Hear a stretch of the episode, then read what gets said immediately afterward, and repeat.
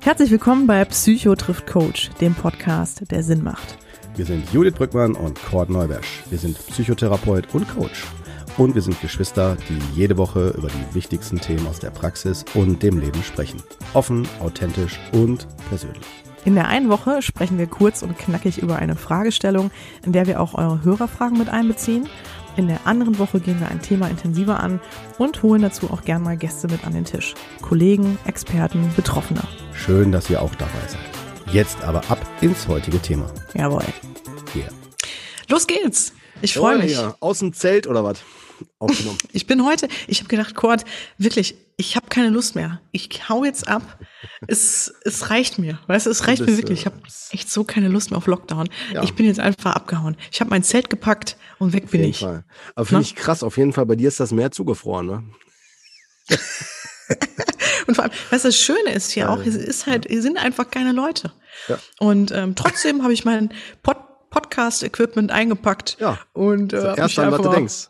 Natürlich, natürlich. Ja, finde ich gut. Ja, Top. also von daher, ich bin auch heute wieder dabei.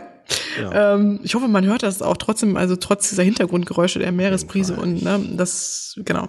Ja, auf jeden Fall. Also Ja. zur Aufklärung, zur Aufklärung für die Leute, die jetzt ähm, nicht bei YouTube dabei sind. Ähm, genau, ich musste heute mal meinen Hintergrund ein bisschen ändern.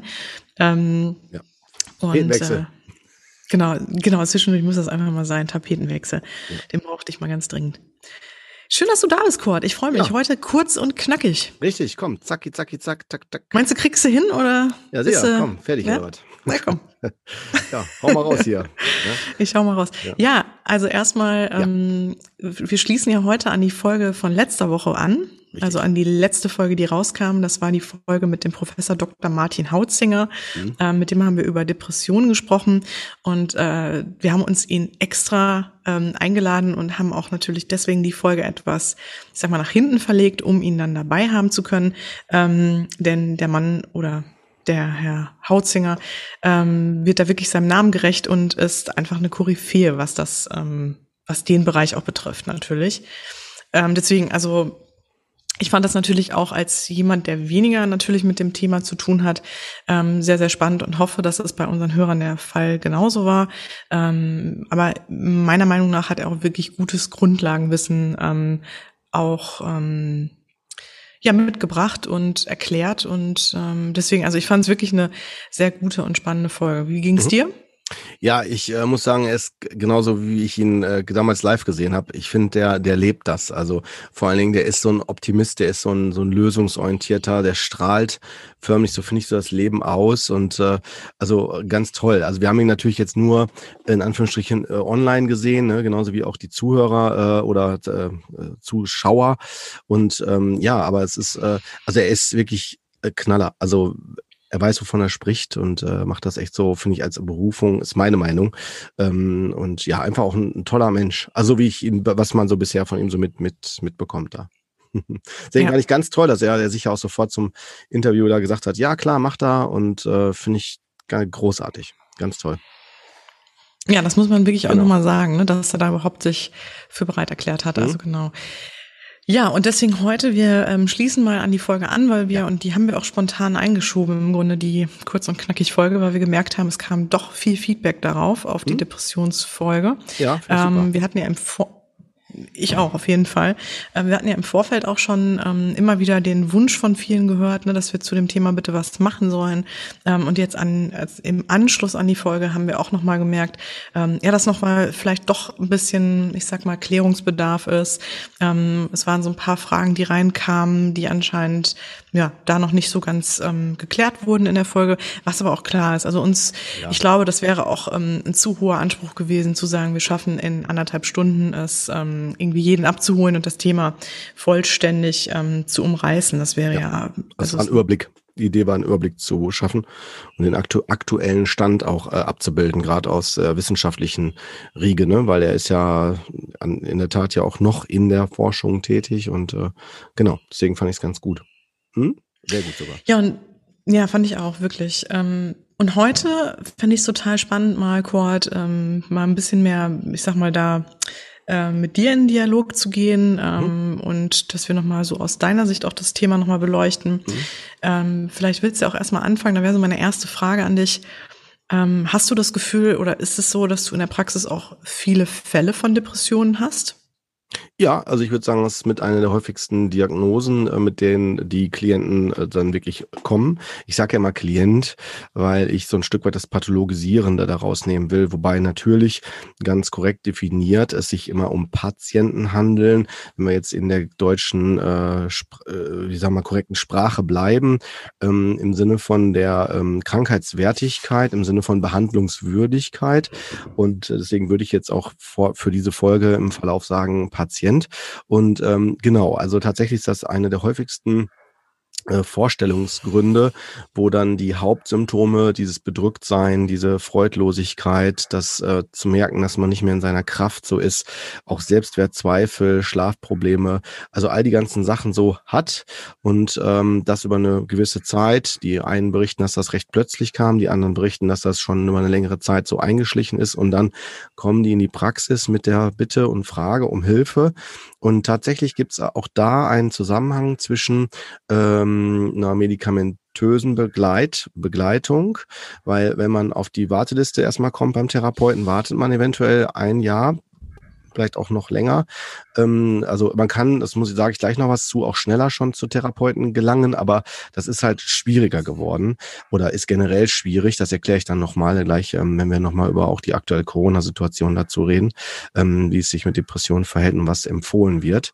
Ähm, aber äh, es ist tatsächlich so, dass äh, wenn die länger warten, häufig dann auch noch Ärzte oder Fachärzte aufgesucht werden die dann medikamentös draufschauen und dann unterstützend, was jetzt rein auf der Symptomebene ist, halt unterstützen, dass es nicht so stark äh, zu spüren ist. Also wenn jemand zum Beispiel gar nicht mehr aus dem Bett kommt, Probleme hat mit dem Job, Konzentrationsschwierigkeiten hat und so weiter, ist natürlich eine medikamentöse Begleitung äh, in der Überbrückungsphase, bis man weiterkommt, inhaltlich weiterkommt, auch gar nicht verkehrt. Also gerade wenn ich merke, ich kann nicht, bin nicht mehr in der Leistung und laufe vielleicht auch Gefahr, meinen Job zu verlieren oder dergleichen. Ne? Weil wir haben in unserer Gesellschaft nach wie vor immer noch keine richtige Anerkennung von Seiten äh, psychischer Erkrankungen ähm, es liegt daran, äh, dass ähm, viele das nicht sehen. Also das ist so, wenn du einen Beinbruch hast halt, ne, weißt du, dann hält dir jeder die Tür auf oder setzt dich hin und so weiter. Aber wenn du was Depressives hast oder verängstigt bist oder verunsichert bist oder so, dann ist das erstmal so, so ein Luxusproblem. So nach dem Motto, stell dich nicht an. Ne? Es sei denn, das ist schon der Gesellschaft schon zum Glück ein bisschen anders geworden, dass entweder Betroffene oder sensible Menschen halt dann Verständnis für haben. Aber das Verständnis ist halt noch nicht selbstverständlich. Und wir haben in Deutschland auch bis meines Wissens nach bisher nur eine einzige Möglichkeit, das wirklich, ähm, soll ich das erklären? So ähm, wie so ein Beweis, ja, äh, zu, zu, zu verändern. Und das ist der Schwerbehindertenausweis. Und wenn ich dann in der Therapie dann den Schwerbehindertenausweis anspreche, dann denkt jeder, oh Gott, ich bin doch nicht behindert oder ne, brauche jetzt keinen Rollstuhl oder habe doch kein Bein ab oder so. Und dann sage ich immer dazu, nee, nee, nee, darum geht's auch nicht, weil Schwerbehinderung ist nicht immer gleich sowas, an was man dann denkt, umgangssprachlich. Schwerbehinderung heißt, dass man äh, an der Stelle eine Einschränkung hat gegenüber den anderen Menschen im Moment temporär und ich dann ein Recht habe, entsprechend anders begleitet zu werden, also unterstützt zu werden, also dass man darauf Rücksicht nimmt nimmt. Weil alles andere, wenn ich das nicht an der Stelle ähm, aktenkundig habe, also beziehungsweise nicht, in Deutschland ist das ja so, keinen Beweis dafür habe, habe ich das Problem, dass dann ich immer auf das äh, Gutdünken meines Arbeitgebers angewiesen bin. Wenn ich einen netten, fairen Arbeitgeber habe, super. Aber äh, wenn nicht, habe ich ein Problem. Und der Arbeitgeber, muss ich auch fairerweise sagen, kann und darf verlangen, dass man, wenn man nicht krank geschrieben ist, dass man wieder die volle Leistung, die man im Arbeitsvertrag stehen hat, erbringt. Das ist ja auch nachvollziehbar. Deswegen also, wenn aber jetzt der Chef da entgegenkommt, ist es super. Also es ist, zeichnet das seine Menschlichkeit aus, würde ich auch jedem Arbeitgeber immer sehr ans Herz legen, weil wir alle auch nur Menschen sind, ne? muss ich immer wieder so betonen.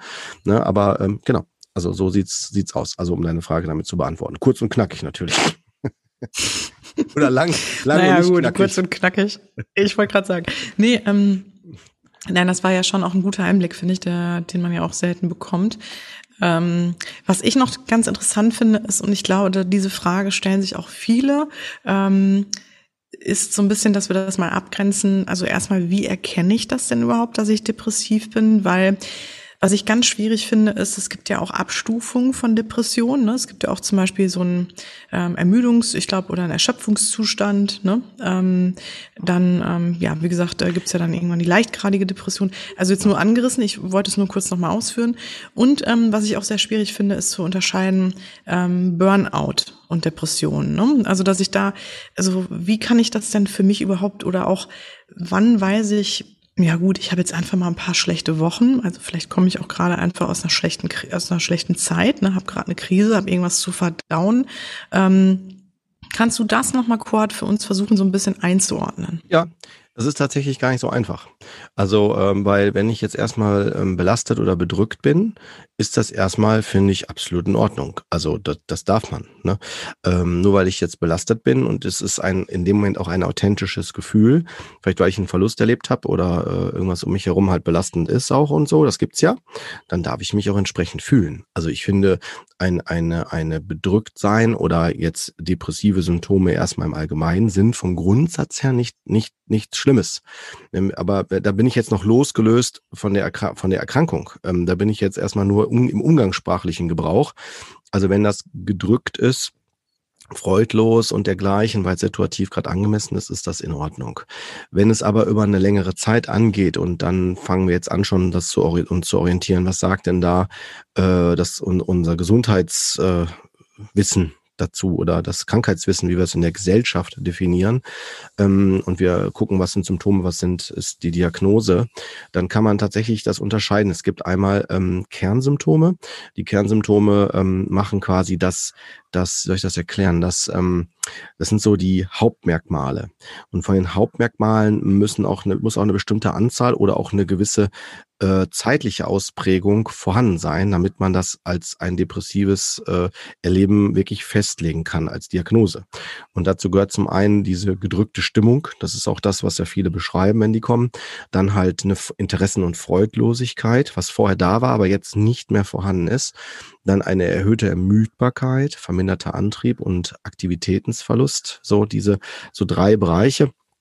Das sind so die äh, Erscheinungsbilder, die man sagt, das sind die Kernsymptome. Und die müssen jetzt auch über eine längere Zeit, also in stark ausgeprägt sein. Also man sagt, müssen mindestens die Hälfte der Zeit in einem Zeitfenster von zwei bis vier Wochen einnehmen, dass man da gucken kann, äh, hat es eine depressionswertige Qualität, also dass man Depression im Sinne von Diagnose äh, und ähm, dann würde man, wenn das vorherrscht, auch erstmal von einer depressiven Episode sprechen, also der depressiven Phase.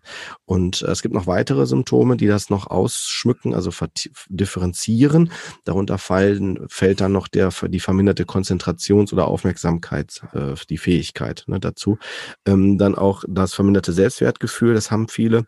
Ne, dann auch so Schuldgefühle, dass man sich schuldig fühlt für bestimmte Dinge. Es muss, muss übrigens nicht sein, dass alles immer gleichzeitig auftritt. Es kann sein, dass der eine oder andere mit dem ein oder anderen Symptom überhaupt nichts zu tun hat. Das ist mehr so ein Sammelbereich, ne, wo man gucken muss, was davon trifft zu. Es kann auch sein, dass ich merke, ich bin pessimistischer, ich bin irgendwie negativer, ne, was so Zukunft auch betrifft. So, ach, das wird eh nie klappen und so weiter. Ne. Vielleicht auch dann der Bereich Suizidgedanken. Ne. Dazu haben wir auch eine Folge. Wer sich da betroffen fühlt, dem würde ich jetzt auch nochmal empfehlen, da die Folge sich anzuhören. Oder wenn man selber jetzt auch merkt, oh, ich bin bedrückt oder ich brauche Hilfe oder ich bin irgendwie orientierungslos oder es fehlt nur noch ein kleiner Impuls und ich möchte gar nicht mehr leben oder ich, ich tue mir was an. Äh, diesen Personen würde ich immer ganz dringend empfehlen, bitte, bitte, bitte nehmt euch da insofern ernst, dass ihr euch dann die angemessene Hilfe sucht. Wir geben euch auch noch in den Show Notes weitere Informationen dazu, ähm, weil auch das ist menschlich. Und dazu, wie gesagt, haben wir ja äh, eine Folge aufgenommen und, äh, und die könnt ihr euch dazu auch gerne anhören. Würde ich euch auch sehr ans Herz legen. Genau, und ähm, also Suizidgedanken zum Punkt, äh, es, es, es kann auch natürlich so in Richtung Schlafstörung gehen, äh, dass mich das die Gedanken, das Grübeln äh, nicht mehr loslässt und ich dann irgendwie im, im einen Durchschlaf Probleme habe, vielleicht auch Albträume habe und auch einen veränderten Appetit. Es kann sein, es kann sein, dass ich mehr esse oder weniger esse. Man spricht immer so von fünf Prozent des Körpergewichts, was innerhalb von vier Wochen sich verändern muss. Also in der Regel, wenn es zehn Prozent oder mehr ist, kann man sagen, dann äh, spricht das schon für ein depressives Erleben, ähm, wenn es innerhalb von vier Wochen passiert. Aber wobei das, das eine Kriterium nicht direkt alles erklärt. Ne? Das muss man immer ganz klar sagen. Und dann haben wir noch die Abgrenzung hin zum somatischen Syndrom. Die Begriffe muss man jetzt nicht behalten. Das ist insofern nochmal wichtig, weil da geht's ähm, um so ein, äh, ja, um auch das, das, das, die Fixierung auf diese, diese, diese, diese körperlichen Sachen, also wo der körperliche Aspekt mehr im Vordergrund steht. Ne? Also zum Beispiel Aktivitätenverlust, ne? dann halt, was wir gerade schon hatten, ne? dann aber auch mangelnde Fähigkeit, sich überhaupt auf, äh, auf, auf Dinge im Umfeld überhaupt darauf zu reagieren, auch freudig, emotional emotional, ne, so zu reagieren. Oder frühmorgendlich zum Beispiel, ne, sich dann gar früher erwache. Ja, also ich dann äh, schon um vier Uhr morgens oder so, zwei, drei Stunden vor dem, dass ich aufstehen muss und bleib dann auch wach und kann dann nicht mehr einschlafen. Ne? Wenn jetzt der ein oder andere sagt, ja, das kenne ich, dann würde ich immer noch mal empfehlen, guck bitte hin, was war das für eine Zeit? Also wenn das vor einer Prüfung ist oder vor einer neuen Arbeitsstelle oder vor so einem bestimmten Ereignis, dann hat das nicht unbedingt direkt was mit einer Depression zu tun. Wenn das aber über eine längere Zeit stattfindet, dann kann das schon in die Richtung gehen. Ne? Dann halt. Hm? Ich habe mal eine Zwischenfrage. Ja, bitte. Ähm, sind denn, spielen Ängste oder auch Panikattacken, spielen die auch eine Rolle? Ja, natürlich, die können damit reinfließen. In der Regel ist es dann aber, also es ist kein Merkmal, was jetzt eindeutig auf eine Depression hin, hin, hinaus, also hinführt. Ne? Da müsste man dann gucken, was ist da das, was die Angst auslöst. Wenn es etwas mit meinem depressiven Erleben zu tun hat, könnte man auch sich überlegen, ob es vielleicht eine andere Diagnose ist. Dann geht es so mehr in Richtung Anpassungsstörung. Also das, was situativ ist, was gerade passiert, ähm, mich sehr belastet. Also ich da nicht mit klarkomme, ich es nicht akzeptieren kann, ich mich da sehr schwer mit tue und dann kann ich auch depressive, aber auch ängstliche Anteile haben. Ängste im Sinne von Existenzängsten, Zukunftsängsten und äh, dergleichen. Ne? Oder auch Verlustängste. Aber Ängste Okay, aber Ängste sind nicht unbedingt ein Kernsymptom ähm, von, von Depressionen zum Nein. Beispiel. Nein, nicht, nicht Oder Panikattacken. Nein. Nein, also der, okay, wenn, super. wenn, mhm. wenn, ja, das ist wichtig, das ist äh, tatsächlich davon abzugrenzen. Äh, das heißt aber nicht, dass es das nicht gibt. Da müsste man dann gucken, wo, auf was deutet das dann hin. Ne? Also wenn was in Richtung eine Verbindung zur Angst äh, gibt, dann ist die am ehesten, glaube ich, in der Hilflosigkeit zu finden, weil das Hilflosigkeitsgefühl, das ist sehr stark ausgeprägt natürlich bei einer Depression. Also wenn ich merke, ich komme da nicht mehr raus, ich kann da wie ein mhm. Loch, ich falle in ein Loch und komme nicht mehr raus. Dieses ja. starken Hilflosigkeitsgefühle, ähm, die, te die teilen natürlich auch äh, Betroffene, die eine Angststörung haben. Ne? Ja, genau. Und dann, Kurt, könntest du noch mal, ich weiß nicht, ob du darauf jetzt eh hinaus wolltest, ähm, das noch mal abgrenzen zu Burnout. Was ja, und, warte, unterscheidet warte, sich? Ja, gerne. Hm? Warte, ich bin noch nicht ganz fertig, weil sonst damit wir den Sack zumachen. Also mit den Symptomen bin ich fast durch. Aber es gibt noch halt noch auch einen Punkt halt, es kann auch eine körperliche Unruhe sein, müssen wir noch erwähnen, oder eine körperliche Verlangsamung, die dann mhm. auffällt. Ne? Appetit habe ich ja gerade schon erzählt. Ich bin immer noch beim somatischen Syndrom. Ne? Ähm, Gewichtsverlust hatte ich gerade schon erläutert. So liegen die so, liegt das so die Angaben so bei fünf Prozent und auch ein Libido Libido-Verlust. Ich habe vielleicht auch weniger Lust auf Sexualität oder dergleichen, dass ich mich darauf einlasse. Ne? Ähm, und dann gibt's die Einteilung halt, was ist es hier? Ist es eine leichte Episode, ist es eine mittelgradige oder eine schwere Episode? Und die Schwere wird auch nochmal unterteilt in ohne psychotische Symptome und mit psychotische Symptome. Erkläre ich gleich. Also die, An die, die Phase, um welche es sich handelt, äh, hängt davon ab, wie viel Kernsymptome, die ich ja gerade genannt habe, äh, vorherrschen. Also wenn ich, also ich brauche äh, für eine leichte Episode, um das überhaupt zu kodieren, brauche ich einmal den zeitlichen Aspekt, also mindestens zwei Wochen, mehr als 50 Prozent der Tage, äh, 50 Prozent äh, der dieser Zeit, äh, dass ich das dann in dieser Gefühlsqualität oder dieser Symptomqualität bin. Ähm, und also mindestens zwei Wochen, aber diese Phase sollte schon mindestens vier und länger sein, ne, von, von der Zeit her und äh, mindestens zwei weitere Symptome. Also man kann sagen insgesamt vier. Zwei davon müssen Kernsymptome sein. Bei einer mittelgradigen und schweren Episode kommen im Grunde genommen nur noch weitere Symptome hinzu, die dann die mittelgradige und schwere dann letztendlich kodieren. Bei einer mittelgradigen sind es zwei Kernsymptome und drei bis vier weitere. Und bei einer schweren sind es dann drei Kernsymptome, also alle drei, die ich genannt hatte, und mindestens vier weitere von, mit einer erheblichen Ausprägung. Also, dass ich wirklich merke, ich bin sehr stark in meinem Alltag eingeschränkt. Ich kriege den quasi so gut wie gar nicht mehr hin. Also es ist wirklich nur noch schwierig bis vielleicht gar nicht mehr möglich. Und das mit den psychotischen Symptomen ist äh, insofern nicht unwichtig, weil es häufig auch erklärt, ähm, wie bestimmte Personen dann denken im Rahmen der Depression. Wenn ich zum Beispiel jemanden verloren habe, äh, der mir sehr am Herzen lag, mit dem ich vielleicht mein ganzes Leben verbracht habe, tagtäglich, und der verstirbt jetzt, dann bin ich erstmal in einer Trauerreaktion. Das ist keine Depression. Wenn ich aber dann über eine längere Zeit, und da streiten sich die Geister tatsächlich, ab wann spricht man von einer Depression, was ist noch angemessene Trauer, würde ich niemals sagen, was hier genau der Zeitpunkt ist. Ja, also man spricht so von sechs bis acht Wochen, die für eine Trauerreaktion angemessen sind und da muss man das dann. Das ist ja eigentlich, das ist ja nix, wenn ich das mal so sagen darf. Ja, natürlich, klar. Das ist auch, äh, auch nur ein Orientierungswert. So würde ich es vorsichtig ausdrücken, ja. Also natürlich kann das länger dauern. Das können auch, das können auch drei, vier, fünf, sechs Monate oder länger dauern. Ne? Also bestimmte Fachleute, äh, die ich auch sehr schätze, sagen auch sogar, das kann bis zu einem Jahr dauern. Warum? Also meistens nicht in dieser Qualität. Ne, aber warum? Weil das ganze Jahr ist ja erstmal ohne diese, dieser Person. Also das erlebe ich ja. Ich erlebe jeden Geburtstag, jedes Ostern, jedes Weihnachten. Also äh, so viele sind ja nicht im Jahr. Aber ich erlebe alles einmal ohne. Und äh, dann danach ist eine Wiederholung. Und wenn ich merke halt, ne, ich komme da nicht drüber hinweg, dann äh, ist, das, ist das aus meiner Sicht schon so ein, so ein, so ein Zeichen, okay, dann hänge ich da drin oder ich kann mich noch nicht lösen und dann bin ich vielleicht auch schon in einer anderen äh, Problematik drin. Aber bevor wir diese Diskussion zu, zu sehr Ich wollte gerade sagen, das, äh, genau. Das machen wir ich lieber glaube, an einer anderen Stelle mal. Also mit Trauer, über Trauer reden. Ne? Aber äh, lass uns bei Depression bleiben. Genau. Also so wäre das dann. Und bei psychotischen, da wollte ich ja darauf hinaus, äh, wäre das dann so, dass ich zum Beispiel die Stimme höre, vielleicht von der Person oder ich habe das Gefühl, irgendwie, die ist um mich herum oder dergleichen. Das heißt dann nicht, äh, ich würde nicht so weit gehen und sagen, dass es dann nicht vorhanden ist für diese Person. Diese Wahrnehmung mein, diese Wahrnehmung meine ich jetzt. Ne? Äh, es ist nur so, dass diese Wahrnehmung dann was Exklusives ist für die Person, die das gerade erlebt. Das heißt, das intensive, starke eigene Erleben produziert dann dieses äh, Erleben, was wir aus den Fach, Fachkreisen dann äh, psychotisch nennen, also im Sinne von, äh, das erlebt exklusiv nur diese Person und niemand anders kann das bestätigen in ihrem Umfeld. Ne? Und dann wird das einfach so erstmal wahrgenommen. Es kann auch Richtung Wahn gehen, ne, dass ich mich schuldig fühle für die ganze Welt, für bestimmte, für das Schicksal meiner Familie oder so.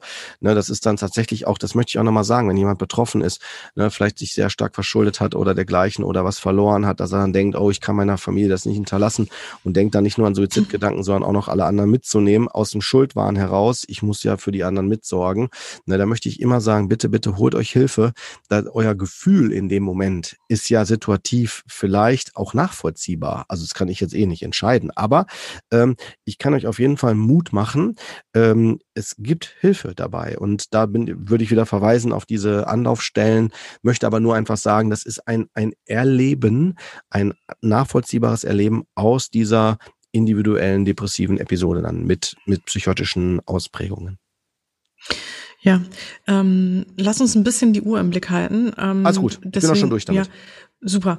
Dann erklär doch nochmal, Kurt, wirklich die Abgrenzung zum Burnout. Wie muss ich mir das vorstellen? Ähm, wo ist da der Unterschied? Ja, also der, der Unterschied ist, ist äh, es gibt einen Unterschied. Ähm, bei dem Burnout ist das ganz klar an, an den Arbeitsplatz, an die Arbeitsplatzbelastung gekoppelt. Also das muss man sich nochmal wirklich tatsächlich klar machen. Ne?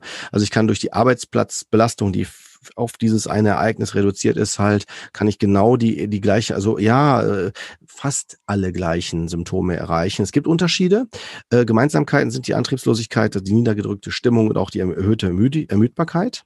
Was unterschiedlich ist, ist, dass halt die äh, verminderte Konzentration und Aufmerksamkeit eher bei einer Depression ist.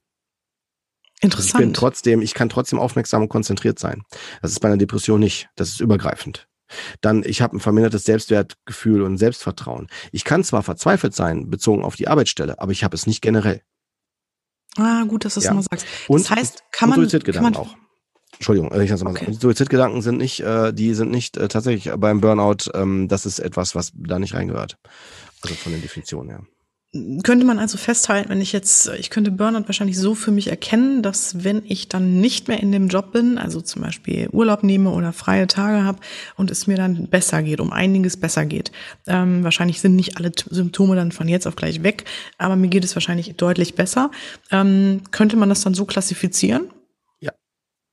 Okay. So kann man es machen. Also vom Prinzip ja. her ja. Es wird ja auch wird ja auch nicht richtig erfasst. Also es wird ja im äh, von den ICD-Schlüsselnummer nur über Z73 erfasst. Das heißt, die Kategorie ja, das ist so etwas, äh, ja, wie soll man sagen, das ist so ähm, ist so äh, Faktoren, die den Gesundheitszustand beeinflussen, so wird das genannt, ja, und zur Inanspruchnahme des Gesundheitswesens führen. Das ist so in diesem Kapitel ist das eingeordnet und das ist ähm, im Grunde genommen so gut wie nix. Und äh, bestehend, aber das heißt nicht, dass es das nicht gibt, ja.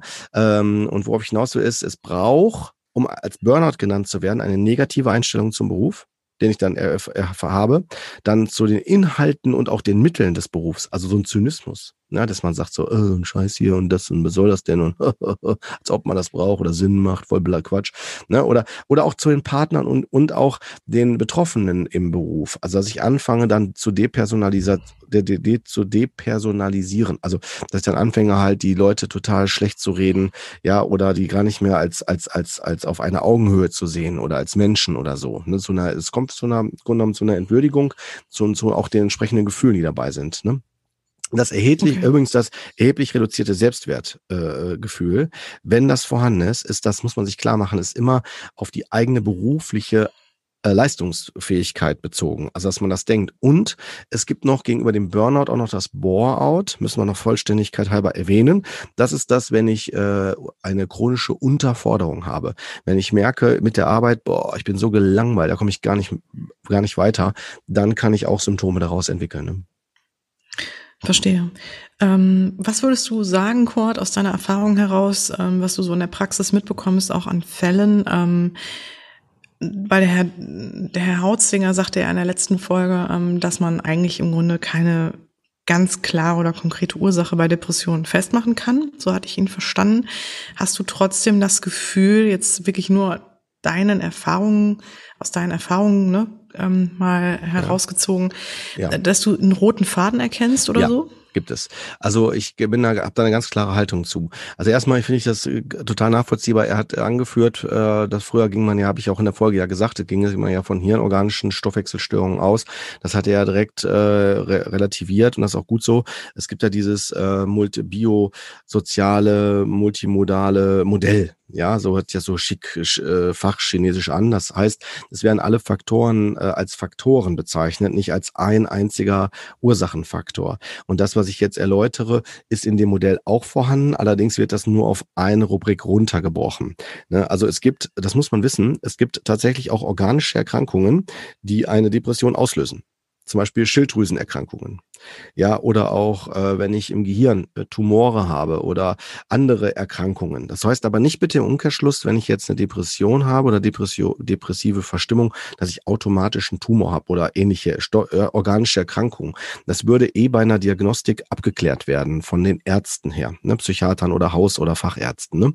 Ähm, aber äh, ich gehe davon aus, generell, dass eine Depression ähm, auf etwas hinweist. Es gibt ein unheimlich schön, äh, schönes Zitat, ein unbekanntes Zitat. Das heißt, jede Impression, also jedes Gefühl, jeder Eindruck, ja, ohne Expression, also ohne die Möglichkeit, das auszudrücken, bedeutet Depression. Jede Impression ohne Expression bedeutet Depression. Und das nehme ich tatsächlich auch so wahr. Also wenn ich mich nicht verwirklichen kann, selbst verwirklichen kann, äh, staut sich das irgendwo auf. Und es kann vor allen Dingen dann, wenn ich mich auch noch hilflos fühle, wenn ich das Gefühl habe, ich, also wenn ich den Eindruck habe, ich habe nicht die Kontrolle über die Situation, dann kann mich das sehr stark in diese Verzweiflung führen. Und äh, ich würde behaupten, dass ähm, wenn eine Depression vorhanden ist, dass ähm, es Sinn macht zu gucken, wann ist sie entstanden, wie ist sie entstanden und äh, in der Regel findet man auch, ein, auch einen Aufschluss darüber. Also nicht selten ist der in der Kindheit irgendwo zu finden, wobei das nicht immer der Fall sein muss, aber in den meisten Fällen tatsächlich, die ich jetzt begleite, ist es so. Und äh, ich muss dann schauen, was ist die Ursache. Und wenn ich die Ursache erkannt habe, dann kann ich auch erst im Grunde genommen eine Veränderung, eine dauerhafte Veränderung im depressiven Erleben bewirken. Das ist insofern wichtig, weil wenn ich eine Depression rein nur an den Symptomen der Depression behandle, dann laufe ich sehr stark Gefahr, dass sich die wiederholt. Und wir sind im Moment von der Wissenschaft her immer noch der Annahme, also zumindest in den Lehrbüchern steht es so drin, ja, das äh, ist auch die Empfehlung. Wenn ich mehr als eine depressive Episode habe, muss ich davon ausgehen, dass es chronisch ist dass immer diese Depression wiederkommen kann, dass sie vielleicht auch genetisch ist. Von diesem Aspekt habt ihr ja bestimmt aus den Folgen schon mitgekriegt, weißt du ja auch, Schwester, jetzt halte ich nicht so viel. Ich will nicht sagen, dass es keine genetischen Einflüsse gibt, aber in, bei den psychischen Störungen bin ich immer sehr vorsichtig und skeptisch, weil gegen genetische Dinge kann ich nichts tun. Und bisher habe ich jede Depression therapeutisch begleiten können und auch erfolgreich begleiten können. Ob die weg war oder nur reduziert war, das ist jetzt was anderes, aber beeinflussen kann man das. Und ähm, äh, der Hinweis ist eher der, also es ist aus meiner Sicht eine Fehlernahme, weil es ist wie mit Unkraut. Und wenn Unkraut wiederkommt, kann ich ja auch nicht sagen, ja, Unkraut geht nie weg, sondern ich muss an der Stelle halt die Wurzel beheben. Weil erst wenn ich die Wurzel behebe, dann ist es wirklich äh, be bewältigt. Und meine Grundannahme ist die, ähm, immer dann, wenn eine psychische Auffälligkeit bestehen bleibt, dann kann ich sicher sein, dass ich nicht die Ursache erkannt habe entweder, entweder nicht erkannt habe oder ich mich äh, da nicht dazu durchringen kann, die zu verändern, weil ich irgendwas noch aufrechterhalten muss. Gibt's ja auch. Also. Ähm, leider so, wir haben ja, wir wollen ja heute ein bisschen kurz und knackig bleiben, ja. aber ich glaube einfach, vielleicht stellen sich trotzdem viele gerade diese Frage. Ähm, kannst du mal ein Beispiel nennen, ähm, ad hoc? Einfach nur, dass man es mal, ja, oder genau. Dann sag mal, hau doch mal einen konkreten Fall raus, ähm, wo, damit wir mal wissen, womit haben wir es zu tun, was du gerade beschrieben hast. Ähm, ne? Also was genau bedeutet das? Was wurde nicht, was konnte nicht der, also was konnte nicht zur Expression kommen? Ne? Ach so, ja, kann oder? ich sagen. Stell dir vor, jemand kommt zu mir in die Therapie, habe ich übrigens öfter schon gehabt, hat depressive äh, Symptome, kann die auch überall auch tatsächlich kann man die finden, belegen. Ne? Vielleicht kommt noch eine Angststörung, Panik und sowas dazu. Und dann behandle ich erstmal, habe ich mehrfach gemacht, auch am Anfang meiner Ausbildung und äh, symptomatisch wird es dann hier und da wieder ein bisschen besser und dann plötzlich kommen die Phasen wieder und ähm, ich frage mich so, was ist denn da los? Also woran kann das denn liegen? Und dann äh, fange ich an mit der Zeit mehr biografisch zu arbeiten, gucke dann so hin und dann haut äh, die Klientin ähm, oder der Klient dann plötzlich irgend so ein Ereignis aus der Kindheit raus oder aus dem Leben und ich denk so, äh, Moment mal eben, äh, Moment, stopp, so, können Sie das bitte noch wiederholen? Dann sagt sie so, ja, ich hatte eine Fehlgeburt und ich wollte ganz gern Kinder haben und hat leider nicht geklappt. Und jetzt bin ich schon 46 und äh, hat auch schon Wechseljahre und so und äh, spricht die so ganz monoton drüber. Und dann denke ich mir so, okay, haben Sie da nicht einen Kinderwunsch trotzdem noch? Sagt sie so, ja, ja, aber es geht ja nicht mehr. Und dann sind wir bei so einem Aspekt, der schon äh, immens viel Traurigkeit und Trauer ja im genommen hat. Man muss sich zwangsläufig von irgendwas verabschieden. Ähm, und erst mit dem Aufmachen der Thematik, ja, äh, wird die Symptomatik stärker. Die depressive Symptomatik. Und das ist für mich immer ein Hinweis, ich bin dann am richtigen Punkt.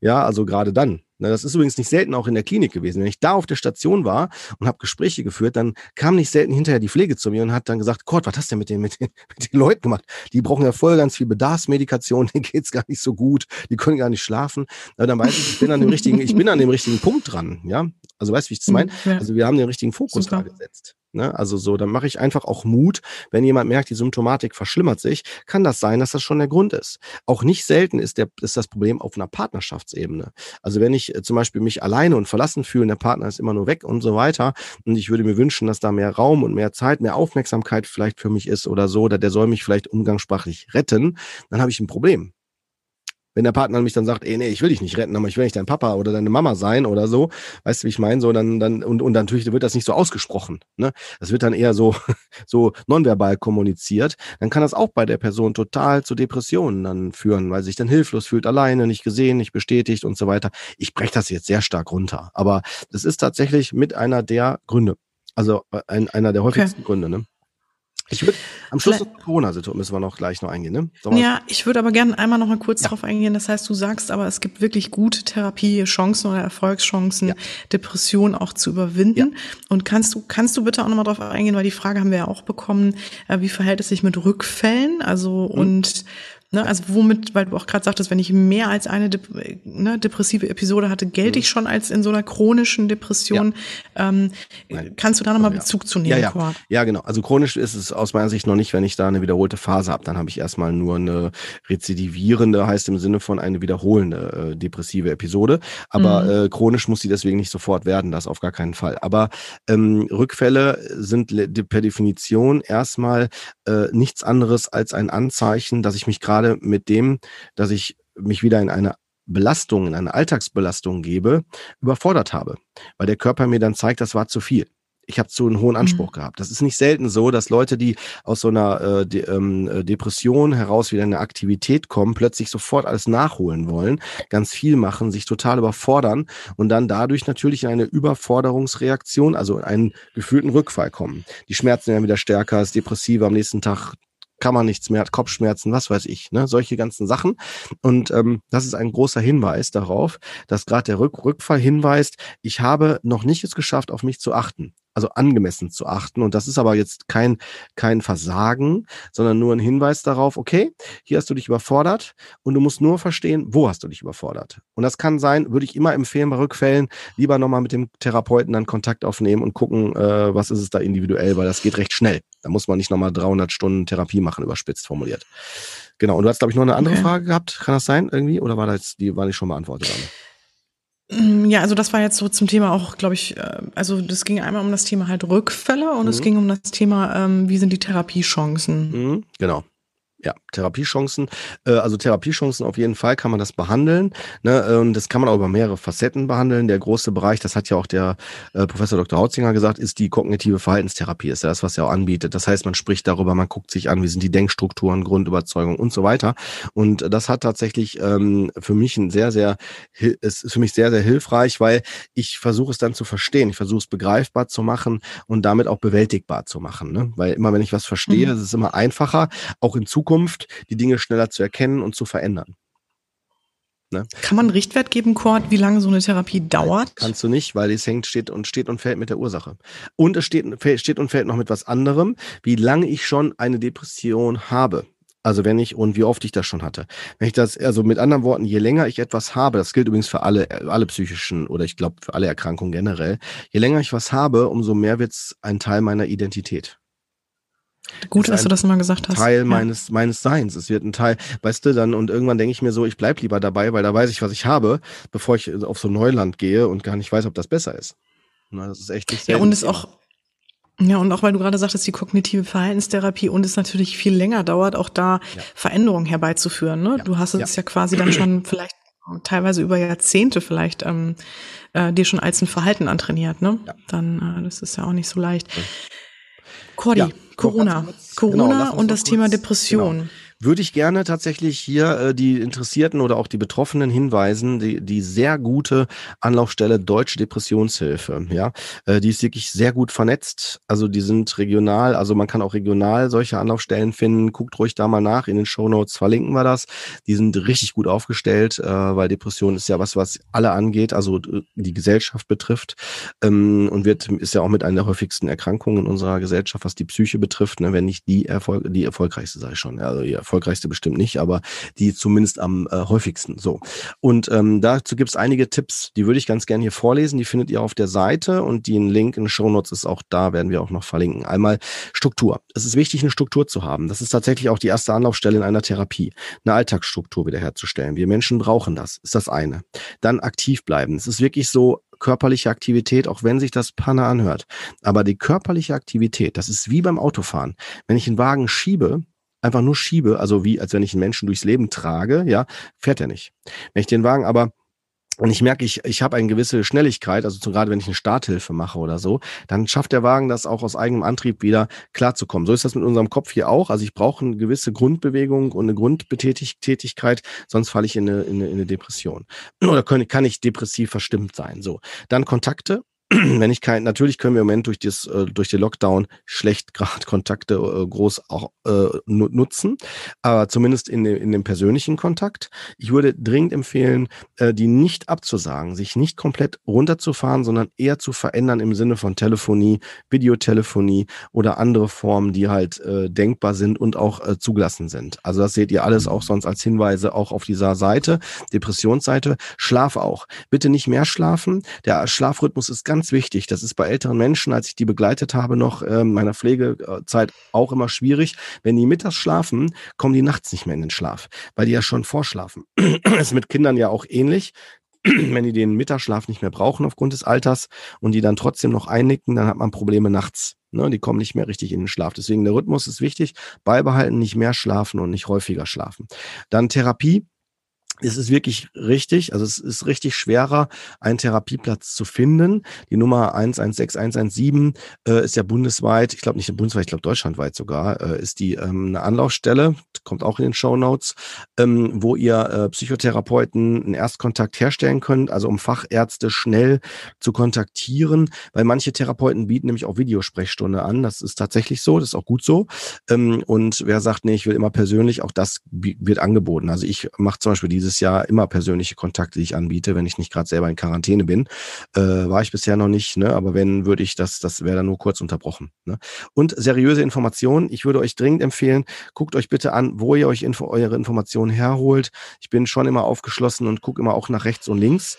Aber wenn ich dann sehe, dass die, diese, gerade diese Angst verbreitenden oder diese, äh, ich sage jetzt mal, diese verschwörungstheoretischen Aspekte damit reinkommen, da wäre ich immer sehr vorsichtig, weil wenn ich jetzt in Frage stelle, wo ist oben, wo ist unten, ohne es genau zu wissen, sondern nur rumspekuliere, ja, so wie beim bei der WM und EM, wo alle Schiedsrichter sind und äh, Bundestrainer, äh, wäre ich vorsichtig. Also da ähm, sollte ich dann schon Experten immer wieder ähm, dazu nehmen und ob sie ihren Job gut machen oder nicht, das kann ich nicht entscheiden. Ne, aber da wäre ich tatsächlich vorsichtig, wo man sich die Informationen holt. Ne. Dann Hilfen, Hilfen, äh, das ist ganz wichtig, Telefonseelsorge. Die ist rund um die Uhr da, die ist äh, kostenlos, 0800 äh, dreimal die 11, 0 und dreimal die 11 oder 0800 äh, dreimal die, äh, die, habe ich dreimal die 11 gesagt, vor Quatsch. Gott, ist auch total egal. Lass uns das in die Shownotes packen, weil ich glaube, die Leute, die jetzt hier gerade zuhören, die können das wahrscheinlich eh nicht so schnell notieren klar, oder ne? nicht notieren, packen das in die Shownotes. Sowas, alles klar. Nee, in Shownotes findet ihr die auf jeden Fall. Das kriegt ihr sicherlich hin. Und ansonsten äh, das Krisentagebuch, das macht auch Sinn, das ruhig aufzuschreiben. Das machen übrigens viele und es gibt auch viele Personen, auch Bekannte, wie zum Beispiel Stephen King. Der hat sich seine Problematik, hat er Bücher draus geschrieben, ne Bestseller. Also nicht, dass man jetzt daraus Bestseller schreiben soll, aber das Aufschreiben, wenn das äh, einem liegt, äh, ist sehr, sehr hilfreich. Das kann wirklich was äh, bringen. Ne? Und mhm. weitere Informationen, wie gesagt, findet ihr auf dieser deutschen Depressions- Hilfeseite. Und ja, es gibt Effekte. Ja, Corona hat einen starken Einfluss auf die Psyche, auf unser gesamtes Erleben. Und die Auswirkungen sind im Moment noch nicht richtig abschätzbar, wie groß, wie weitreichend die sein werden. Wir wissen aber jetzt schon, dass die einen Einfluss haben. Aber hier möchte ich keine Angst erzeugen. Das ist ein gesellschaftliches Thema. Und ich bin davon überzeugt, dass äh, wir aufgrund der heutigen Zeit, wir sind nicht mehr vor 40, 50 Jahren, ich frage mich immer, wie das dann da gewesen wäre, Judith. Also ehrlich, also Corona vor 50 Jahren, Okay. Aber äh, weil wir ja so viele Möglichkeiten haben, zu Medien zu nutzen, äh, ich glaube, dass da auch viele Sachen auch noch kommen werden. Also unterstützen. Das ist eine schöne Fragestellung. Ähm, ich frage mal jetzt gerade hier mal in die große Runde, also mal die Frage an die Hörer. Ähm, ich könnte mir durchaus vorstellen, Cord, ich weiß nicht, wie es dir geht, dass wir vielleicht auch mal was anbieten für Leute, die wirklich sagen, ich habe da ähm, ich habe da wirklich mit zu kämpfen und ich finde einfach so schnell irgendwie keinen Platz, ähm, ob jetzt äh, eine Therapie oder Coaching oder ähm, was auch immer, ähm, dass ihr uns vielleicht einfach mal schreibt und ähm, mal sagt, wie geht's euch denn eigentlich so unter der ganzen Last und unter der Pandemie? Ähm, dass wir es mal so ein bisschen einordnen können, weil vielleicht, ich könnte mir vorstellen, dass wir da auch wirklich mal was zu anbieten online ähm, ne, und da mal so ein paar Leute auch wirklich abholen. Ähm, ich könnte mir auch vorstellen, dass viele Themen ähm, ja sich auch wiederholen. Ähm, deswegen äh, fände ich das ganz schön, mal eine Einschätzung so, zu bekommen. Also wenn ihr da Lust habt oder wenn ihr das Gefühl habt, irgendwie habt was auf dem Herzen oder ihr möchtet da gerne sowas mal in Anspruch nehmen, ähm, meldet euch doch gerne bei uns. Ähm, genau, das nochmal an der Stelle gesagt auch. Und äh, was ich natürlich auch sagen wollte, ähm, häufig denkt man auch, man hat schon eine depressive Verstimmung vielleicht, aber es ist vielleicht noch nicht unbedingt eine depressive Verstimmung, sondern vielleicht so eine Orientierungslosigkeit oder eine Hilflosigkeit. Ähm, und da kann ich halt auch nur nochmal anbieten, ähm, dass man sich da natürlich auch einen Coach suchen kann ähm, und meine Ersteinschätzung mit dem äh, Coach auch vornehmen kann. Jetzt nur auch im Hinblick darauf, ähm, ja, dass die Therapeuten ja auch oft äh, überlastet sind ähm, und du meinst die Plätze. Zu Corona-Fragen, also wenn man so belastet ist oder genau, so, oder genau. So also ich, Lebenskrise, so Fragen. Man, man weiß ja einfach auch, dass gerade ähm, ein viel höherer Bedarf ja. da ist ja. und deswegen deswegen da an der Stelle nochmal halt dieses Angebot, dass ihr euch an uns nochmal richten könnt ähm, und uns mal sagen könnt, was so bei euch los ist, dass wir da vielleicht mal überlegen, ob wir da was anbieten ähm, und einfach nochmal da auch zu verweisen, ähm, auch wenn man es privat zahlen muss, aber dass man sonst erstmal Coaching macht, mal guckt. Ne? Das ist nämlich auch immer wirklich sehr hilfreich. Ähm, da kann man für sich auch schon sehr viel verändern und sehr viel anschauen. Ähm, und sollte es eine Depression sein, ist damit auch, ähm, hat man damit nichts falsch gemacht, dann ähm, würde es der Coach natürlich erkennen und dann kann man auch immer noch in die Therapie wechseln. Aber manchmal hilft es halt auch, wenn man zum Beispiel auf einen Therapieplatz wartet. Ne? Ja. Gut. So, kurz und Okay. knackig, würde ich sagen, ist ready, oder? Ready to finish. Ich muss jetzt hier auch wieder den Gaskocher anschmeißen und äh, ich wollte noch mal kurz ins äh, Meer hüpfen. Also, ja, stimmt ja. Ja, mach Ne? ein schön Lagerfeuer. Also von ne? daher, weißt du, ist gerade Sonnenuntergang. Ich muss jetzt Ja, wirklich mich ein bisschen jeden beeilen, Cordy. Ja, hau mal rein, Anne. Auf jeden Fall. Dir auch noch viel Spaß da unten, ne? Im Loch. Mach ich aber. Dito. Danke. Bis dann. Jo, ciao. Ciao. Das war Psycho trifft Coach, der Podcast, der Sinn macht. Wir möchten euch damit unterhalten, inspirieren, informieren und bewegen.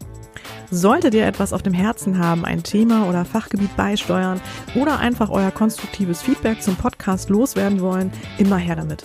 Ihr findet uns bei Facebook, Instagram, YouTube, Twitter und Co. oder unter psychotriffcoach.de.